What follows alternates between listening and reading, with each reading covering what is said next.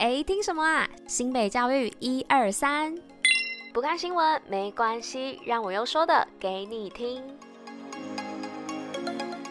嘿，大家吃饭了吗？我是珍珍，大家午安。今天是11月27号，礼拜一，新北教育123的第408集，同时也是第4季的第39集啦。那想跟大家探讨一个话题哦，就是是否你有这个手机成瘾症的问题呢？那因为根据卫生福利部的资料来调查，网络成瘾呢，通常是指过度使用网络啊、电脑难以自我控制，导致学业、人际关系、身心健康、家庭互动或是工作表现上的负面影响哦。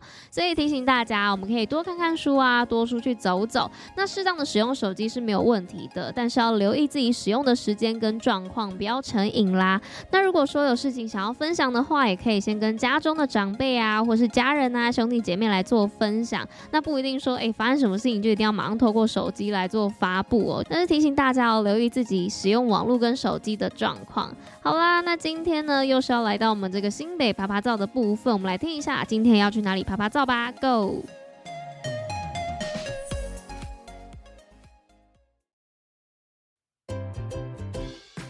新北趴趴造。那今天新北趴趴造要报哪里呢？要来报的就是双北世界壮年运动会主题专区。那世壮运的主题专区呢，现身在耶诞城啦。那世壮运呢，为国际壮年运动会总会规模最大的国际综合型赛会哦。那将于2025年在双北盛大展开。那今年呢，更在耶诞城设置主题专区哦，让大家可以更了解世壮运。那活动专区呢，将会一直持续到明年的1月1号哦。那地点呢，就是在新北市政府的1楼大厅。那世壮运的粉专呢，最近有抽奖活动，那活动直到12月25号圣诞节当日截止。那大家赶紧到2025双北世界壮年运动会的粉专参加抽奖活动吧。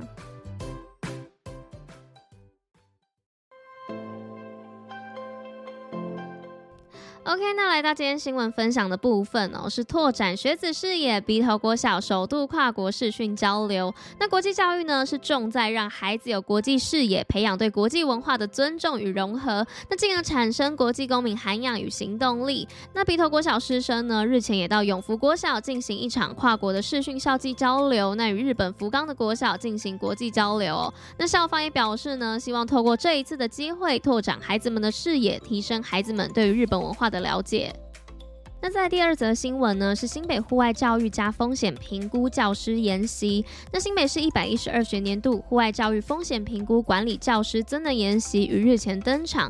那当日课程理论与操作并重哦。那室内呢，以系统化之风险认识与评估，强化教师风险管理的策略。那户外呢，则以统后系为执行场域，那以行动教学落实风险管理，那提升教师安全意识、风险分析能力，降低户外教育活动意外事件的发生。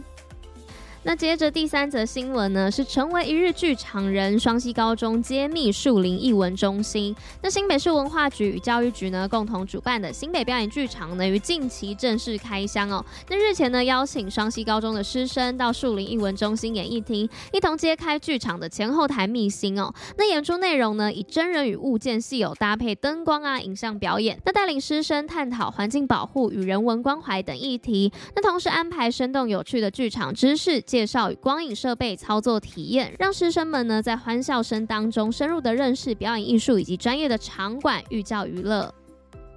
那最后呢，来到今天第4则新闻的部分，是庄敬横扫金鼓奖牌，同班同学分居冠亚。那中华打击乐协会所举办的国际金鼓奖爵士鼓大赛，是爵士鼓打击乐界一年一度的重要竞赛哦。那本届高中组冠军以及亚军呢，皆有庄敬高职的同学夺下。那获奖后呢，两位同学彼此相互承诺，未来将会一起在音乐这条路继续迈进。那除了本届冠亚军优异成绩之外呢，庄敬高职呢，其实已经夺下4届国际金鼓奖爵士鼓大赛的鼓王称号。那同学们呢，也都自诩之后要在音乐圈内持续发光发热。今天543什么？好的，那来到今天543的部分，今天543要来跟大家分享什么呢？要来分享的就是拥有欧洲血统的台湾传统甜点柠檬蛋糕。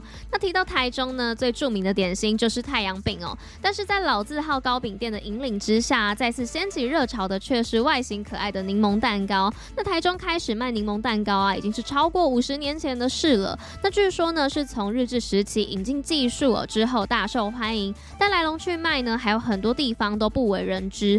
那柠檬蛋糕呢，或者是叫做柠檬饼，是一种形状像柠檬的糕点哦，而它的质地呢，则是带有海绵蛋糕的柔软口感。然而呢，这款传统点心呢，并非来自台湾哦，而是起源于法国。那它的故事呢，可以追溯到一战后。那当时日本呢，在广岛县产业奖励馆呢，举办了一场盛会，而这个展览馆呢，除了是用来陈列广岛县内的特产之外，还有提供各国特产品质提升啊、交易和销售的场域。但是在这一次的展览会当中呢，柠檬蛋糕第一次被引进日本哦，并在60、70年代时呢风靡全国。那其实一直到现在啊，柠檬蛋糕在日本还是十分的盛行哦。那连超市呢都推出了用汤匙吃的柠檬蛋糕等现代款式。那甚至呢还有柠檬蛋糕的狂热者哦，创立了柠檬蛋糕俱乐部活动日记的专页，那记录自己此生吃过的所有柠檬蛋糕。那至今呢还已经累积多达上百种的评比呢。那自从柠檬蛋糕在日本大受欢迎之后啊，直到1964年，在台中以凤梨酥和太阳饼闻名的一福堂老店呢，才将它引入台湾哦，并进一步的研发出具有台湾特色的口味，那使其成为台湾经典传统点心中的一员哦。那刚推出的时候啊，所造成的轰动之大，还让它被誉为台中3名饼之一。那至今呢，仍然是许多老饼店内的明星商品哦。那甚至让店里的阿姨笑到啊，以前多半是过年买来送礼，但最近客人呢越来越喜欢柠檬饼了。那买这个的人呢，比买凤梨酥的还多耶。好啦，那以上呢就是跟大家分享关于这个柠檬蛋糕的小故事。那今天新北教123的第408集就到这边啦，那我们就明天见喽，大家拜拜。